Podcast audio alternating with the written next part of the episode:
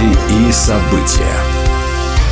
Здравствуйте. С новостями религиозной жизни в студии Екатерина Ватуля. Верховный суд Беларуси 12 декабря принял решение о ликвидации церкви полного Евангелия «Новая жизнь». Тем самым он подтвердил решение Минского городского суда от 17 октября этого года. Преследование церкви «Новая жизнь» имеет давнюю историю. Еще в 2005 году Мингорисполком признал использование недвижимости и земли общиной нецелевым и постановил лишить церковь культового статуса и недвижимости.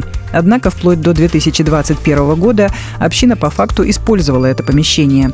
В 2020 году во время народных протестов в Беларуси церковь «Новая жизнь» открыто выступила против насилия, жестокости и пыток, после чего преследования церкви возобновились с новой силой.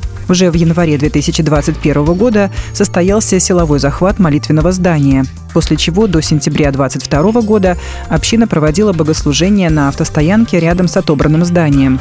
За проведение таких служб был задержан и оштрафован пастор церкви Вячеслав Гончаренко и еще один пастор Антон Бакун. В июне 2023 года здание церкви было снесено. Ее интернет-ресурсы были признаны экстремистскими материалами, а пастор Вячеслав Гончаренко и его зять Илья Будай были приговорены к административным арестам в Русской Православной Церкви попросили законом запретить рекламу колдовства и сатанизм. С просьбой о законодательном запрете рекламы колдовства и объявлении сатанизма экстремистской идеологией выступил председатель Патриаршей комиссии Русской Православной Церкви по вопросам семьи, защиты материнства и детства иерей Федор Лукьянов.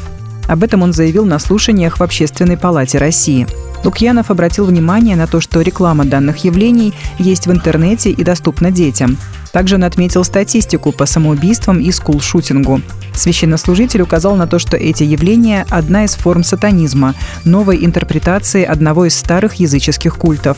Наша страна должна разрушить все это для создания здорового общества, основанного на традиционных ценностях, что заложено в Священном Писании, морали, законе и в нашей Конституции, сказал Иерей пастор Церкви Божией в Ярославле, епископ Росхова Е. Андрей Дериенко, принял участие в заседании Координационного совета Ярославской области. Заседание Совета по вопросам межнациональных отношений на тему «Ценностные ориентиры студенческой молодежи в контексте формирования общероссийского патриотизма» прошло 7 декабря этого года в правительстве Ярославской области. Участниками встречи стали члены Координационного совета, представители национальных диаспор и традиционных религиозных конфессий, а также приглашенные специалисты, ведущие преподаватели и профессора университетов Ярославской области. Президент Франции Эммануэль Макрон пригласил папу римского Франциска на открытие после реставрации собора Парижской Богоматери, которое назначено на 8 декабря будущего года, сообщает ТАСС. По словам Макрона, открытие собора после реконструкции станет событием планетарного масштаба.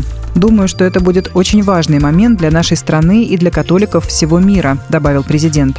Он также отметил, что на церемонии открытия будут присутствовать мастера, которые участвовали в его реконструкции. Собор Парижской Богоматери на протяжении столетий является самым известным зданием Парижа. Он включен в список мировых исторических памятников – Первый камень в его основании был заложен в 1163 году при Людовике VII. Четыре года назад, 15 апреля 2019 года, в храме вспыхнул пожар, который полностью уничтожил его деревянную крышу и шпиль, а упавшим шпилем в трех местах был пробит каменный свод собора. В 2013 году собор Парижской Богоматери отметил свое 850-летие. Будьте в курсе событий вместе с нами. А на этом пока все. С вами была Екатерина Ватуля.